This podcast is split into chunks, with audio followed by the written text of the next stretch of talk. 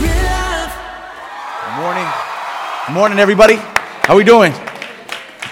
Uh, before we get into the sermon, I just kind of re- want to reiterate you know, when it comes to the Philippines, maybe you can't go. Uh, maybe you're not called to go. And maybe, like, you know what? I'm called to go across the street, but maybe not across the ocean. Um, but your money can go ahead of you. And, uh, and so I want, as we begin uh, to announce the Philippines, we're living, leaving at the end of June. So that's about maybe a little bit over a month and a half, maybe two months. And uh, as we begin to kind of gear up for that, uh, we have some amazing things that are taking place, and we'll probably present as we go some, uh, some of the things that we'll be doing out there.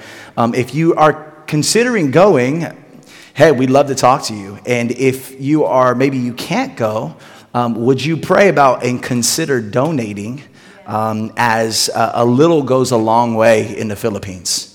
Um, they're a third world country, and uh, it's a beautiful, hospitable country.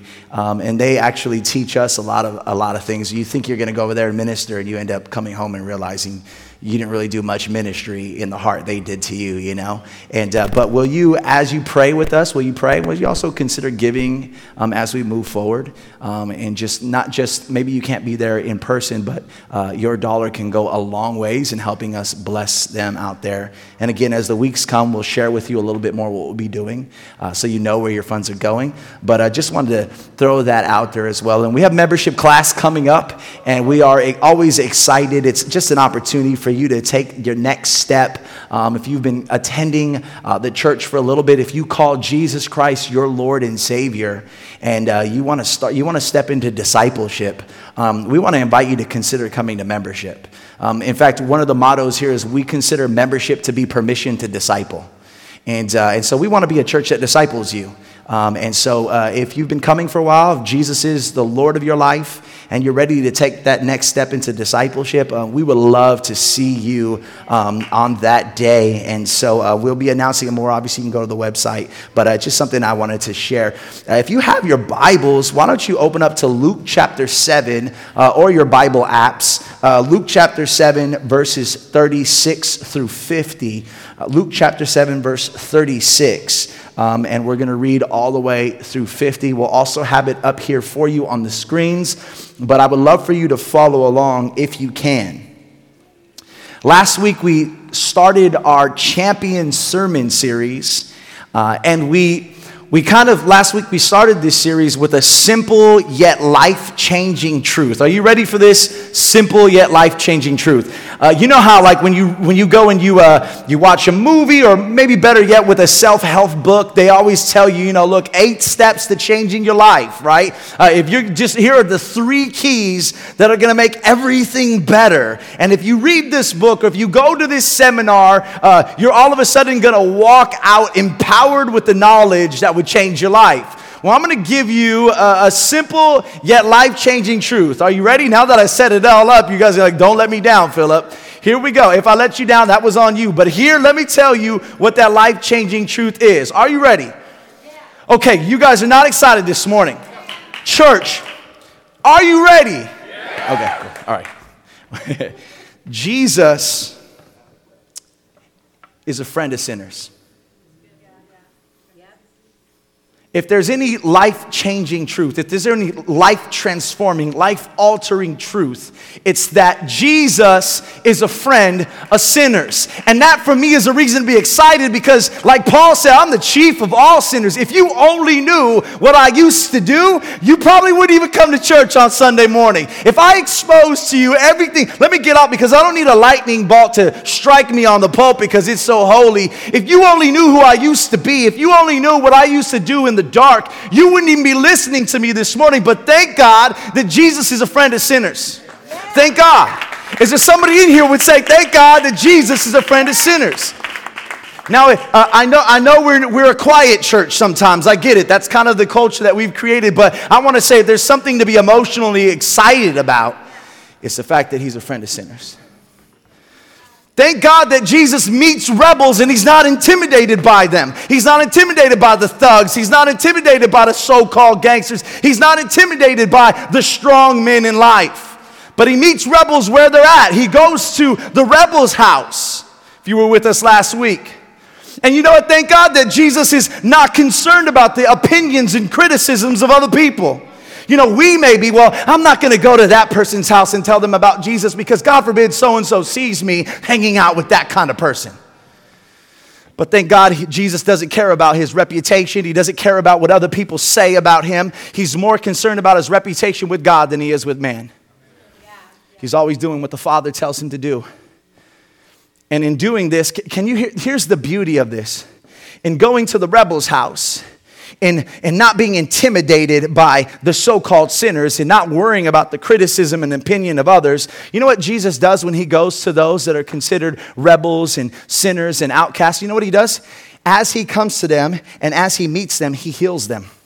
And let me tell you what, I'm not talking about an arm being healed or a blind man being healed. He heals the heart. He heals wounded hearts, hearts that have been rejected by society, hearts that have been abandoned by the church. Because sometimes the deepest scars are the scars that come from the religious people. Sometimes the deepest scars are not the scars that come from the people on the streets, but the people in the synagogues. And so, Jesus, by going to the people in the streets, he heals their hearts because they're used to leaders rejecting them. They're used to churches kicking them out. But Jesus says, I'm going to come to you. You know, in a world where religion has taught people that you must go to God, but before you go to God, you must be clean. Jesus flips that upside down and he teaches, he says, No, I'm going to come to you and it doesn't matter how dirty you are. This is why Jesus is our champion. And I love this. He's our unconventional champion. You, any, any boxing fans in here? You know, when somebody has an unconventional style, they go into the ring, and, and, and, the person that's been preparing has been fighting one type of fighter their whole lives, but all of a sudden they face somebody with an unconventional style. Maybe he's a lefty, and maybe he stands in a different way, and maybe he ducks, ducks and dives. And do you understand what I'm saying? And Jesus is an unconventional champion, he has an unconventional style. Jesus is the king that nobody expected, and he brings a kingdom that's upside down. He brings a kingdom that's upside down. You might be asking, what do you mean by a kingdom that's upside down? Jesus initiates a kingdom culture. You want to know what the kingdom culture is? He initiates a kingdom culture where the first are last, the proud are brought low, and the humble are exalted. Never before in the history of humanity has a king ever brought a kingdom where the proud are brought low, the first are made last, and the humble are exalted. Jesus is the champion of the outcast. He's the champion of the rebel. He's the champion of the sinner. He's the champion of the marginalized and the oppressed in society. He is our champion. And I love this. Jesus is not only the people's champ, but he's also the Father's champ. Muhammad Ali fans, the original people's champ? No, not, not many Muhammad Ali. What about The Rock? Anybody know The Rock? WWF, WWE? Yeah, you guys know The Rock more than Muhammad Ali. It's fake, y'all! No, just kidding. It's not. It's real. It really is. but uh, Jesus is the people's champ. But I love this. He's also the Father's champ. You want to know why? Because he champions the Father's heart. He champions the Father's heart to a world. Say, Jesus corrects the world that has gotten it all wrong.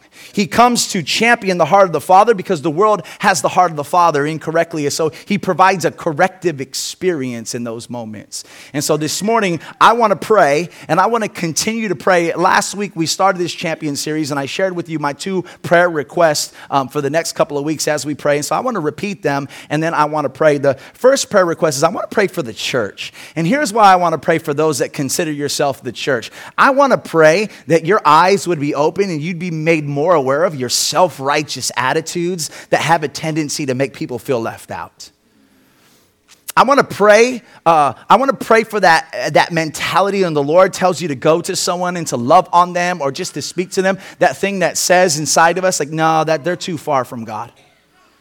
I want to pray. I want to pray against that. May Inspire Church break that spirit off of us. Amen.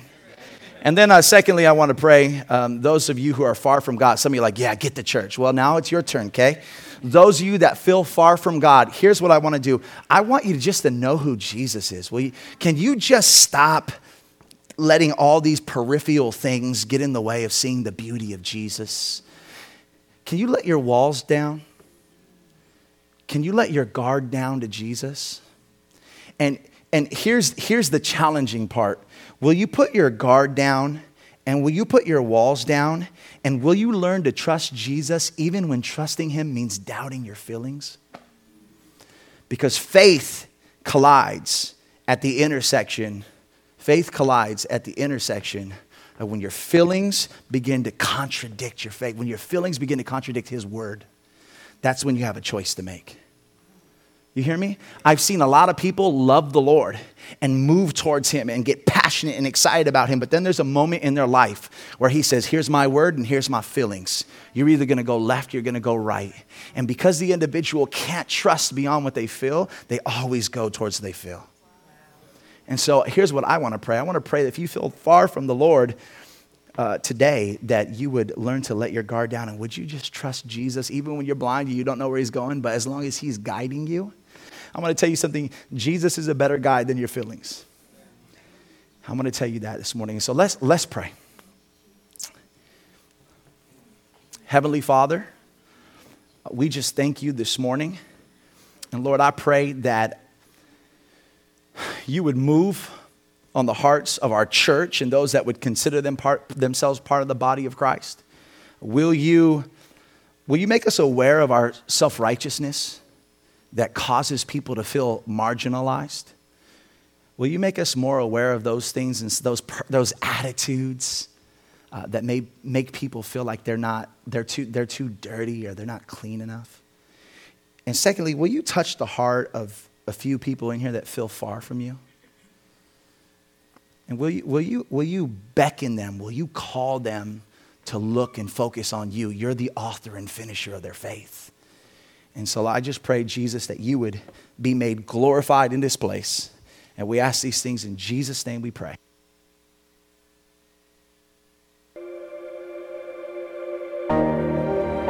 I guess my story starts in high school. I've gone to Christian school my entire life, K through 12 and then college. But high school is really where things became complicated. Um, I was really great at theology. I was into the Bible classes, I memorized all the verses, but I knew my relationship with God was superficial. Even when I prayed, I knew something was missing. Um, I kind of almost separated my two lives. I did my school thing, and then when I came home, I was on the computer doing my home thing. And I was so involved and engaged in um, sexually explicit content online. So, from my experience of sexual misconduct when I was very young with someone who was not very young um, and not in my family, um, I had this foundational truth that women are worthless unless they're sexually being used. And so I felt ashamed for years of my life because I wasn't sexually involved with anyone throughout uh, my high school or most of my college years. And so that created a really um, even a, I don't know, a worse form of lust, one that is based off of hating people instead of even wanting them at all. I wasn't able to take the two parts of me and put them together, and I never understood why. Um, it was really difficult as a young woman at a Christian school who was a little bit of a goody two shoes to have this sense of self that was so separated. Um, I knew that I wasn't like the other girls at my school. I wasn't comfortable talking about what really was sexual sin with anyone around me. Not my teachers who I respected, not my friends who I wasn't really vulnerable with and didn't connect with on a deep level. And so this was something I struggled with for years. So when I was in college, I said, oh, church isn't for me. Um, I actually did not go to church for the four years that I was there, except occasionally during the summers. When I did, I just felt like everything was everything was too superficial. It didn't really reach me. No one was talking about women who were addicted to pornography or who had issues with their sexuality. They talked about men like this, but they didn't talk about women. And it just felt false, and it didn't feel like it was for me. If you have your Bibles, let's go ahead and read Luke chapter 7, verse 36 through 50. We'll also have it up here for you on the screen, but if you can follow along, I'd like to encourage you to do so. Luke chapter 7, uh, verse 36 through 50. And Jesus is our champion, and this morning I'm excited to present to you hope. And the scripture reads like this One of the Pharisees asked him to eat with him. Now, this is a Pharisee asking Jesus to come over to eat with him. Uh, one of the Pharisees asked him to eat with him and went into the Pharisee's house, and, rec- and he went into the Pharisee's house and reclined at the table. And behold, a woman of the city who was a sinner, when she learned that he was reclining at the table in the Pharisee's house, brought an alabaster flask of ointment and standing behind him at his feet, weeping, she began to wet his feet with her tears and wiped them with her hair, with the hair of her head, and kissed his feet and anointed them with ointment. Now, when the Pharisee who had invited him saw this, he said to himself, If this man were a prophet, he would have known who and what sort of woman this is who's touching him, for she is a sinner. And Jesus answered and said to Simon, Simon, I have something to say to you. Can we just stop right there? Anytime Jesus says your name and says, I have something to say to you, just put your seatbelts on because you know you're about to get it one way or another, it, with much love and mercy and grace in his eyes. But you're about to get it. He says, Simon, I have something to say to you. And he answered, Say it, teacher. A certain money lender had two debtors. One owed 500 denarii and the other 50. When they could not pay, he canceled the debt of both. Now, which one of them will love him more? Simon answered, The one, I suppose, for whom he canceled the larger debt. And he said to him, You have judged rightly. Then turning towards the woman, he said to Simon, Do you see this woman? I entered your house. You gave me no water for my feet, but she wet my feet with her tears and wiped them with her hair. You gave me no kiss, but from the time I came in, she has not ceased to kiss my feet.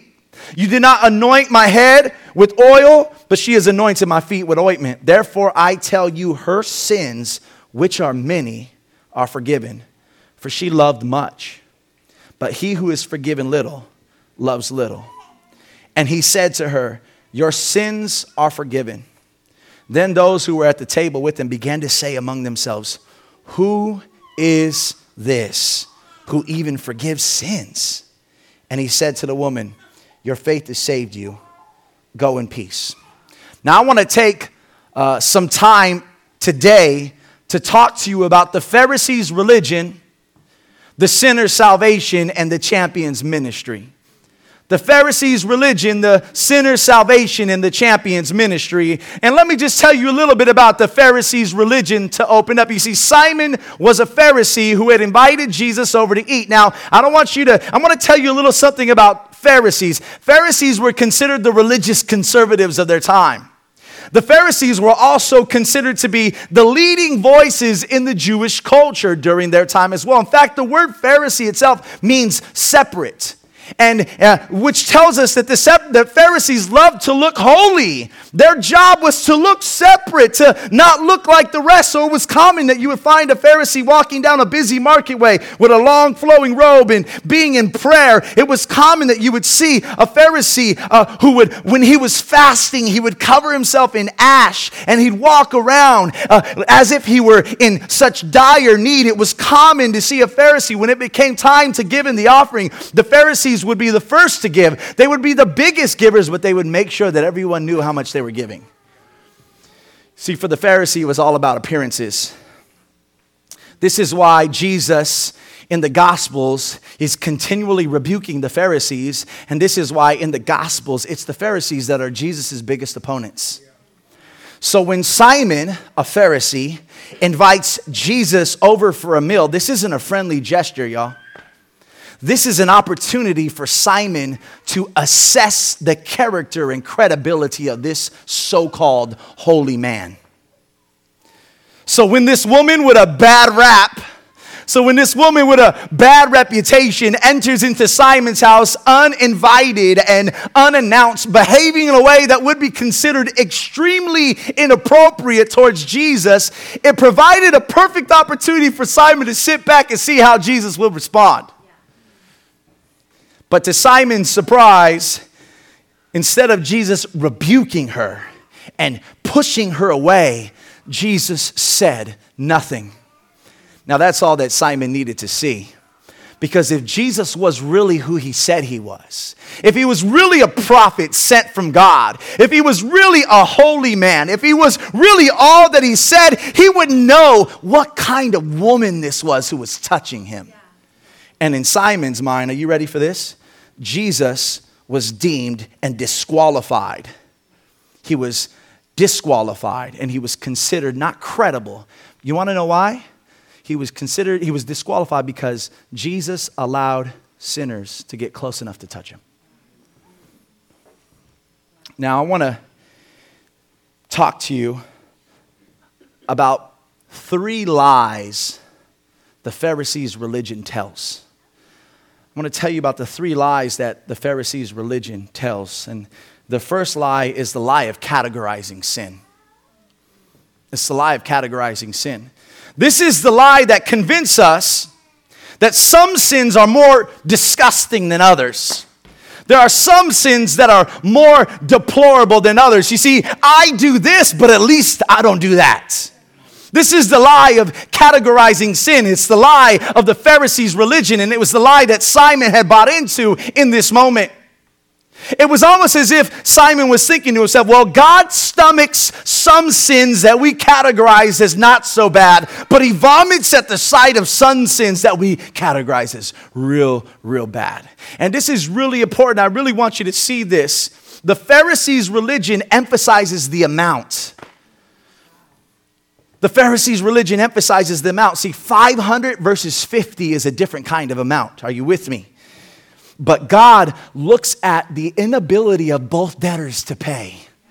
The Pharisees emphasize how much they owe, but God understands that it doesn't matter whether you owe 5 million today. Somebody in here today, you think you're so full of sin that you are in debt to God, millions and millions of dollars, and some of you unfortunately think you only owe him about 5 bucks. Can I tell you something this morning that you really need to hear, especially those of you that feel like you're in so indebted to God, you'll never ever be able to pay Him back? I'm going to tell you something about the Pharisees' lie. The Pharisees' lie is, yeah, you owe a lot, baby. Don't come back. But I want to tell you something what Jesus said. Jesus said this It doesn't matter how much you owe. What matters most is you owing five million and you who think you owe five. You both are bankrupt.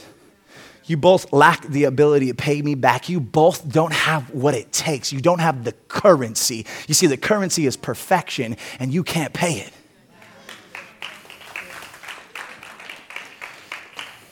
Every single one of us in here, we're spiritually bankrupt because every single one of us in here can't afford to pay God back. The second lie the Pharisees' religion tells the first is categorizing sin, the second one has to do with excusing sin. This lie convinces us that God overlooks some sin. The not so bad ones, God kind of overlooks that.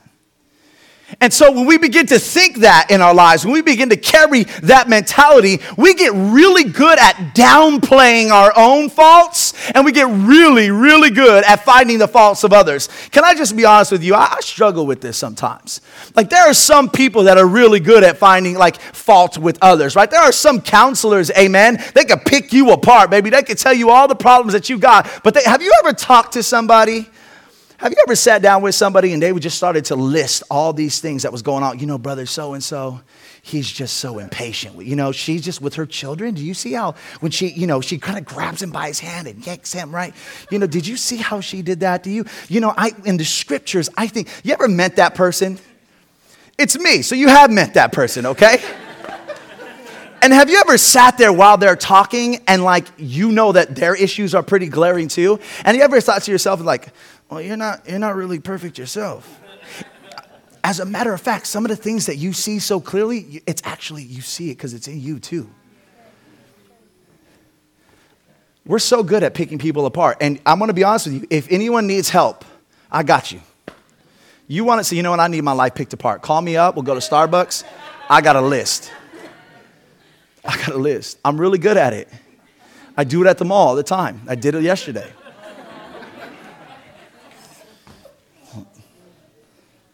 The things we do for a joke, huh? No, but I'm being honest.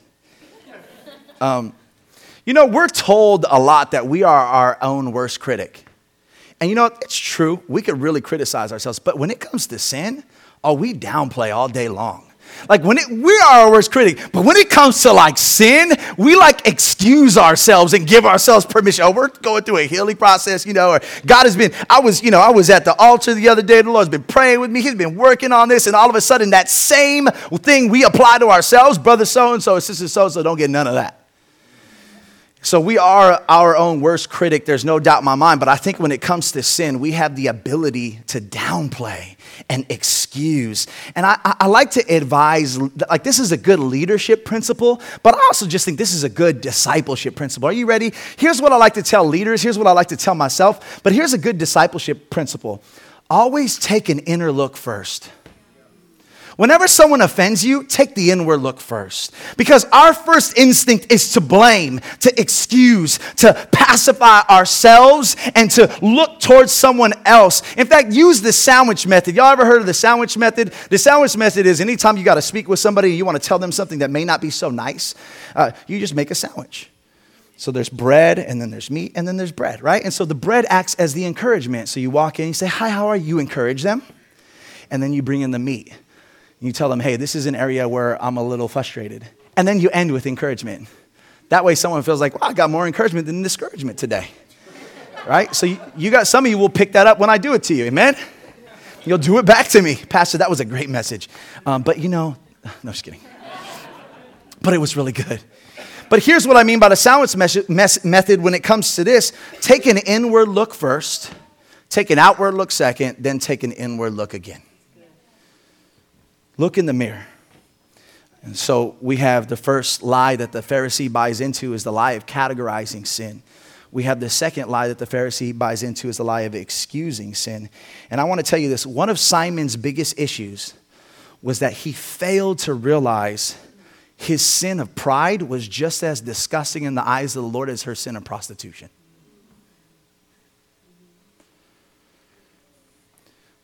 One, one, what Simon failed to realize was his pride was just as filthy before a holy God as her prostitution. Number three, Simon categorizes sin, he justifies, I'm sorry, he categorizes sin, he excuses sin. And number three is he justifies self. I know it says sin up there, but he justifies self. When we begin to fall into the trap of categorizing and excusing sin, here's what happens we actually begin to convince ourselves that we're pretty good. In fact, we're good enough to earn God's grace.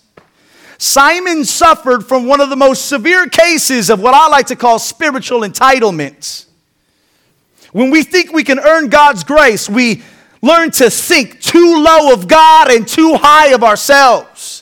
When we think we can earn God's grace, we fill our churches with actors and performers because we place more value on outward appearance than inward transformation. When we think we can earn God's grace, we insult the cross and we shift the assurance of our salvation from what Christ has done to what we can do. And let me just tell you, that's no assurance at all. When we think we can earn God's grace, and so we, by categorizing sin, excusing sin, and justifying self, it becomes a recipe for what Jesus calls loving little. Loving little. Simon is a representation of what the spirit of religion is good at. Simon is a representation of what the spirit of religion is good at reproducing. You ready for this? The spirit of religion is good at reproducing churches full of people with no tears, no kisses, and no anointing. You know what that means? No repentance, no passion, and no power. You see, Simon, she, she came in and she was crying. She came in and she was kissing. And she came in and she was anointing the feet of Jesus. But a person with a religious mentality in a church with a religious mentality just reproduces a bunch of powerless, passionless disciples. When you downplay your sin, you downplay your God, and you love little.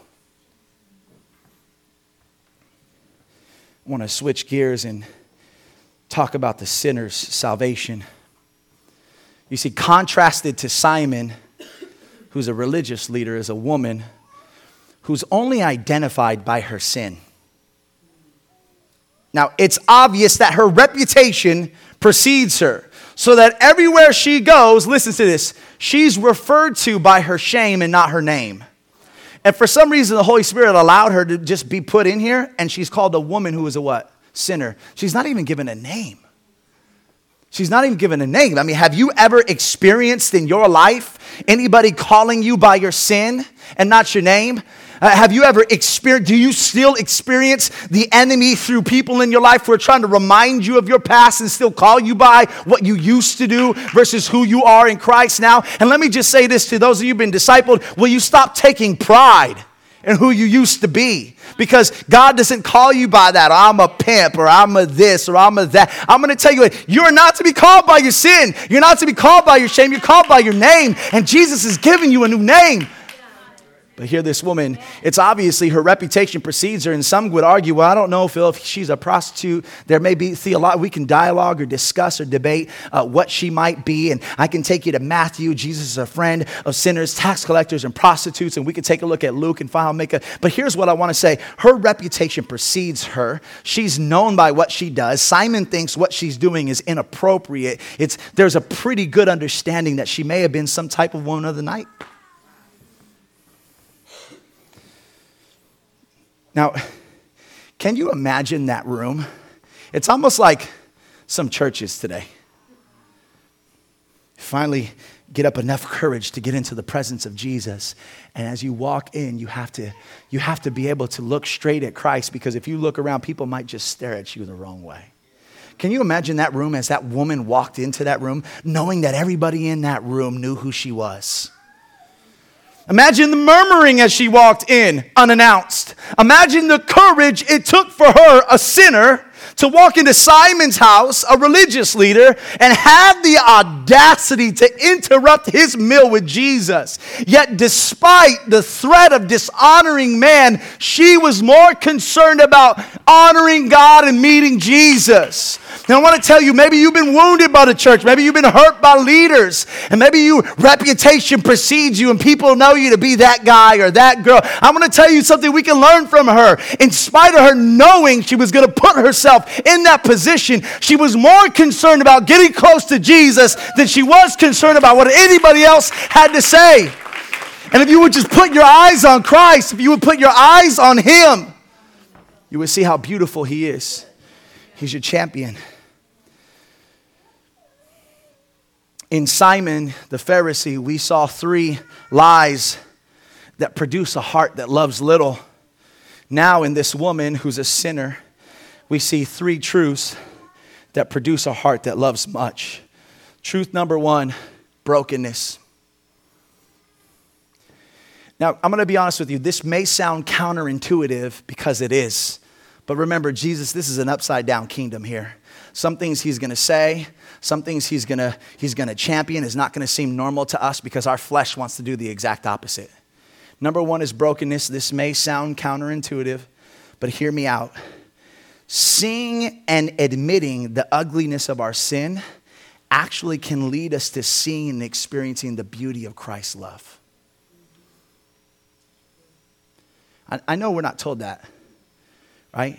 I know we're told to just forget and, and, and self esteem and, and, and conjure up these positive thoughts about yourself. But I want, you, I want to tell you something. The first step of seeing the beauty of Christ is realizing the sin of self. And I know Oprah, on her little panel of spiritualists, will invite people up, will tell you something a little different, right? And I know Dr. Phil on his panel will invite people up and he'll tell you something a little different. And, don't get me wrong, I love counseling and I, am a big proponent of it, but here's what I want to see is that the, way the scripture works is that there has to be a deconstruction and then a reconstruction. And so the first thing you have to do is before you conjure up all these positive things, say, you know what, God, I am a sinner broken in need of something greater than I can produce inside of myself. It's brokenness. And I'll be honest, whenever I'm in a worship funk, you ever get in a worship funk? Whenever I'm in a prayer funk, whenever my prayer life becomes dry, whenever I can't seem to find a lot of passion, you know what really helps me? Whenever I just can't seem to be that, I think about my failures and God's willingness to forgive. I think about how I don't deserve to be up here. You see, I know we're supposed to forget and we're supposed to, and I know the minute we repent, God throws it as far, I get it, and we don't want to be condemned by the enemy. And so, no, there's a difference here. There's a reminder and a condemnation that tells you because of your sin, you're dead and you can't get close to God. That's condemnation. What I'm suggesting is because, in spite of my sin, God has come to me, and because I put my faith in Him, I stand here not condemned, but I stand here free. But in order for me to get how free I am, in order for me to get, in order for me to understand the beauty of what Christ has done, is when I realized the depth of my depravity, how low and dirty I was. You see, Simon correctly concluded when a man has been forgiven, he loves the person who's forgiven him. And the more that he's been forgiven, the more that he loves. And hear me out, this is important. Her, her love was lavish, and Simon's love was little because she understood the depths of her own brokenness more than Simon understood his.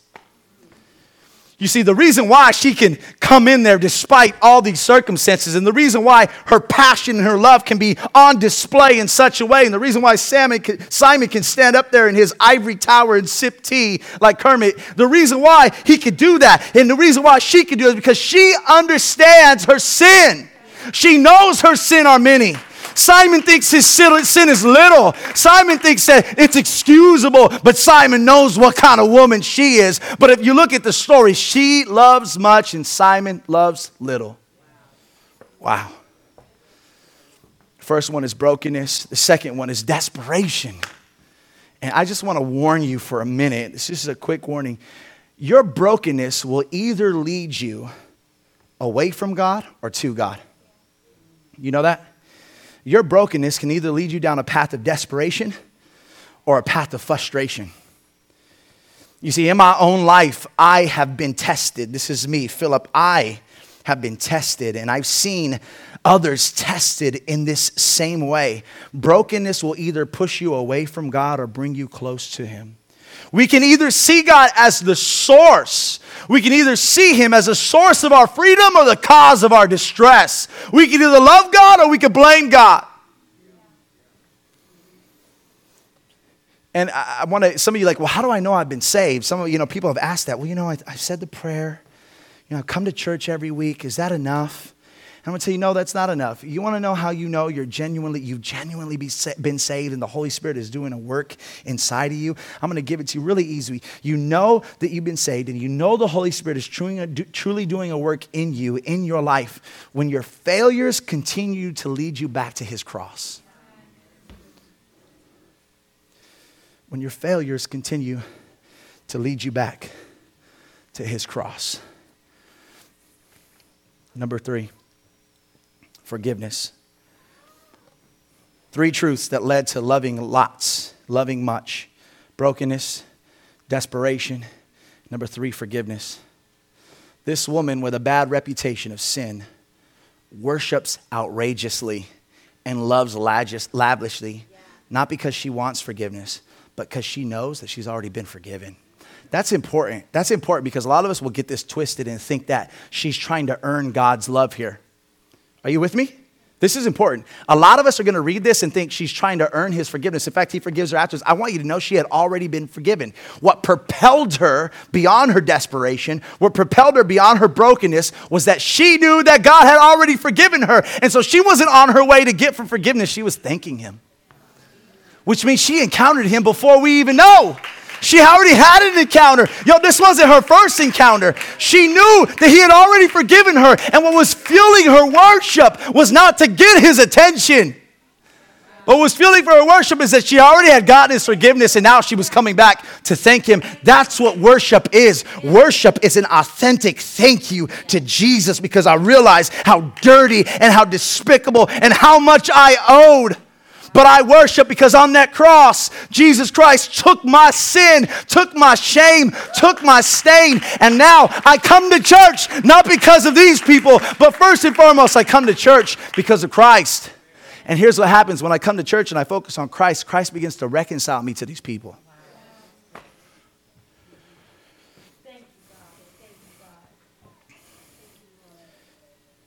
Jesus says, He who has been forgiven much, past tense, loves much, present tense. And I want you to look at what kind of love does this. I want you to look at what this kind of love actually does. It propelled her to want to be closer to Jesus despite the critical stares, despite the judgmental thoughts. Can I challenge you? I want to challenge some of you who feel far from God today, stop allowing others to dictate and determine your worship. She had every excuse. I don't like that church. That leader hurt me. Those people talk bad about me. She had every excuse to love little, but because she knew who she was, and because she knew who Christ was, and because she knew what she had done, and because she knew who Christ was and what he'd done for her in forgiving her sins, guess what? She loved much. And I went to college, and my first week I had a new laptop, and I just was like, I'm, I'm going to start fresh. I'm, I'm not going to look at pornographic images. I'm not going to go to those websites and I knew that I wasn't equipped to deal with this, even though I really knew there was something wrong with it. Had my very last first class with this woman named Alice, and it was a discipleship class for relationship with God. And the very first thing she did, she walked us through watching Jesus die on the cross and giving him our sin. And I saw it, and I heard him die, and I felt myself completely unable to give to him what I saw as something unredeemable, something that outcasted me and separated me from women in the church, from good women. And after that imaginative prayer, she walked us into a new one where we created this happy place and we invited Jesus into it. And it sounds silly, but it was those 15 minutes were the biggest experience of my life so from there, my life took a different turn. Um, I still struggled with everything, but the kingdom of God was around me and I was a part of it. Suddenly, I felt like I belonged. I had teachers who cared about me. I had one teacher who cared about me so much that she told me to go to therapy. After a year, I realized that a memory I had from when I was five years old was actually one of sexual abuse. I'd never seen it like that before. I understood it from a five year old's eyes and not from an adult's perspective. Um, that experience shook me to my core and changed how I, how I saw myself. I realized that I had this deep foundational truth to my very core that women are utterly worthless unless they're being sexually used. But it was something so foundational from when I was a young age that I, I didn't know how to change it but then God did. Through that community that He put in my life, through those women I met in college, through those mentors who took on this broken, needy girl who didn't know what she needed, wanted, or was missing. You know, I still picked the wrong guys. I still put myself in terrible positions with men. Um, but somehow that just didn't matter. It didn't matter as much as the God I now knew. Today we read Luke 4 about the sinful woman. And when I was asked to give my testimony, I read through it. And for the first time in my life, I saw an incredible parallel to her life. I'd always thought how inappropriate it was for the woman to be washing Jesus' feet with her hair. How many other men had she worshiped with her body? Um, in the same way, I experienced redemption of the physicality of my body she did that. She um, she experienced redemption by using a part of her body to worship the Lord. But through my experience in this kingdom, becoming a part of the kingdom of God, I learned how to worship. I learned to sing as loudly or as quietly as I needed to.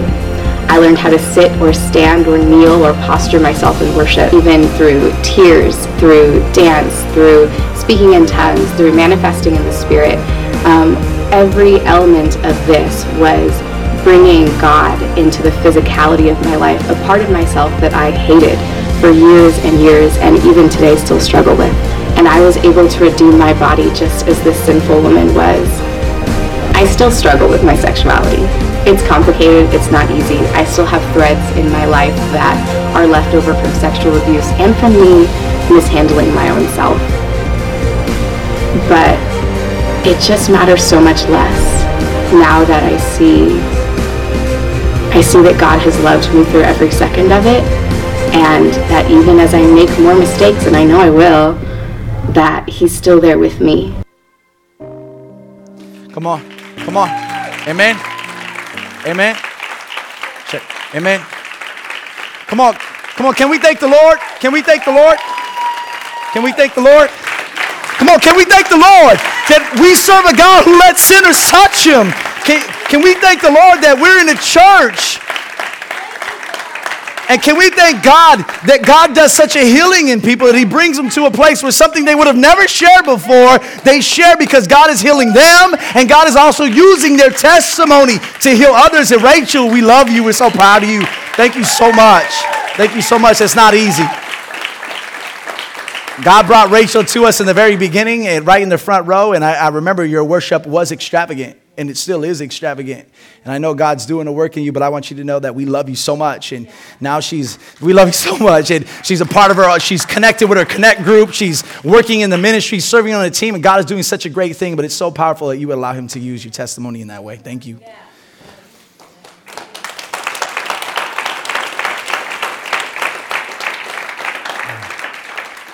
I want to I want to finish this morning about now that we've talked about the Pharisees' religion and the sinner's salvation, I want to conclude with the champion's ministry. I want you to know that Jesus was a different kind of preacher. I want you to know that Jesus was a different kind of prophet and he was a different kind of creditor. What do I mean by that? Well, Jesus was a different kind of preacher. There's no doubt in my mind that this woman had heard Simon before. There's no doubt in my mind that this woman had gone to the synagogue before. And you know what? There's no doubt in my mind that Simon had preached against sin before and he was probably biblically correct. But here was the problem is that every time Simon in the synagogue or men like him preached against sin, she would walk out not transformed. Because here was the deal is even though they would preach against sin correctly, she always knew that when she would walk out, they would look at her and say, No, you're not good enough. I mean, how could she completely wipe her past out, anyways? Maybe they were right. And even if she were to try and change and move forward, Simon and all those around him always didn't have a problem making sure that she realized that there was no room for her kind in God's house. But one day she heard a different kind of preacher, amen. This preacher spoke about sin too, guys. But he had compassion in his eyes and he had love in his heart and he showed no favoritism because even though he spoke against sin, he pointed out the people in the synagogue just as much as he pointed out the people in the streets. There was something different about this preacher. And one day she heard him speak. And one day she realized, after all, all these men that were hearing Jesus speak. Now, I'm going to say something, even while Jesus was preaching, even while Simon was preaching, there was no doubt in my mind that some of those men that were going to synagogue may have been her customers.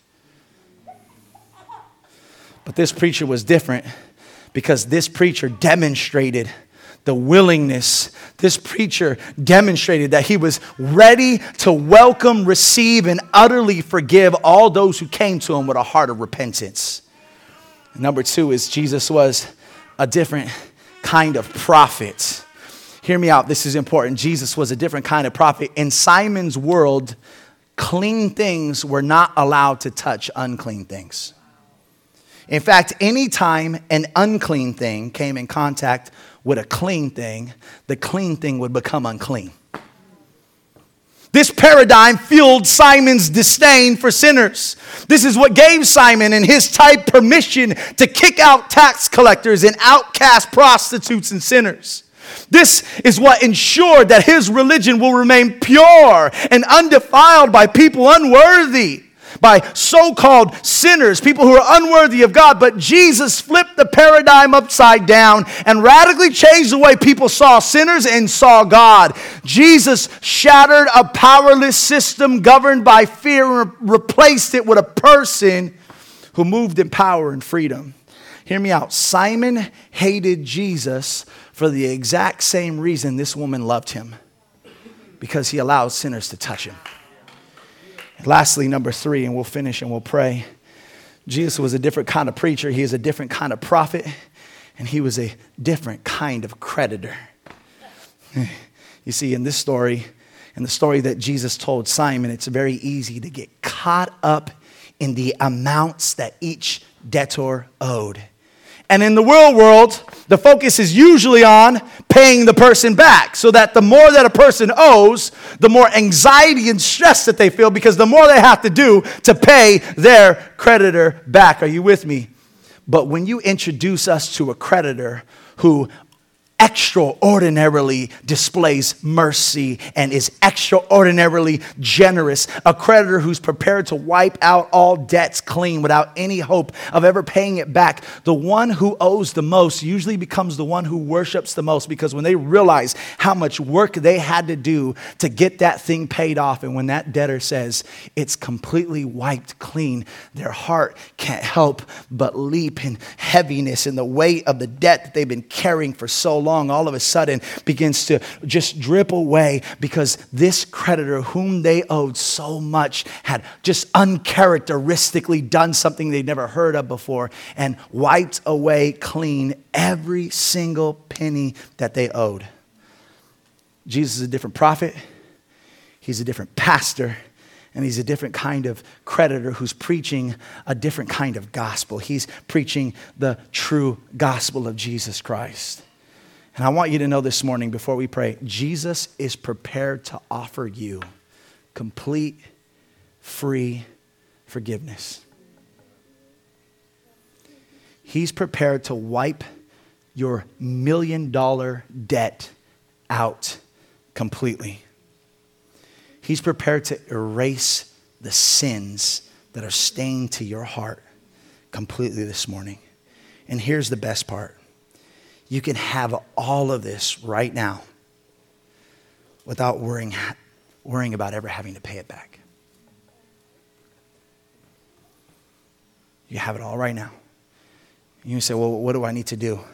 Repent and believe. Repent and believe. Will you bow your heads this morning?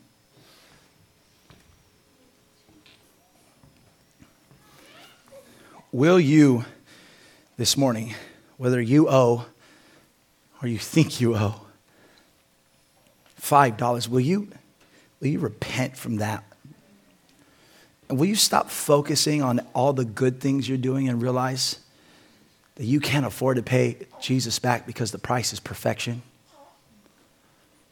And this morning, if you are feeling far from God, will you, will you just put your walls down for a moment? And will you take your debt to Jesus and will you say, I know that you are the merciful Father? I know, God, I know you are the merciful creditor.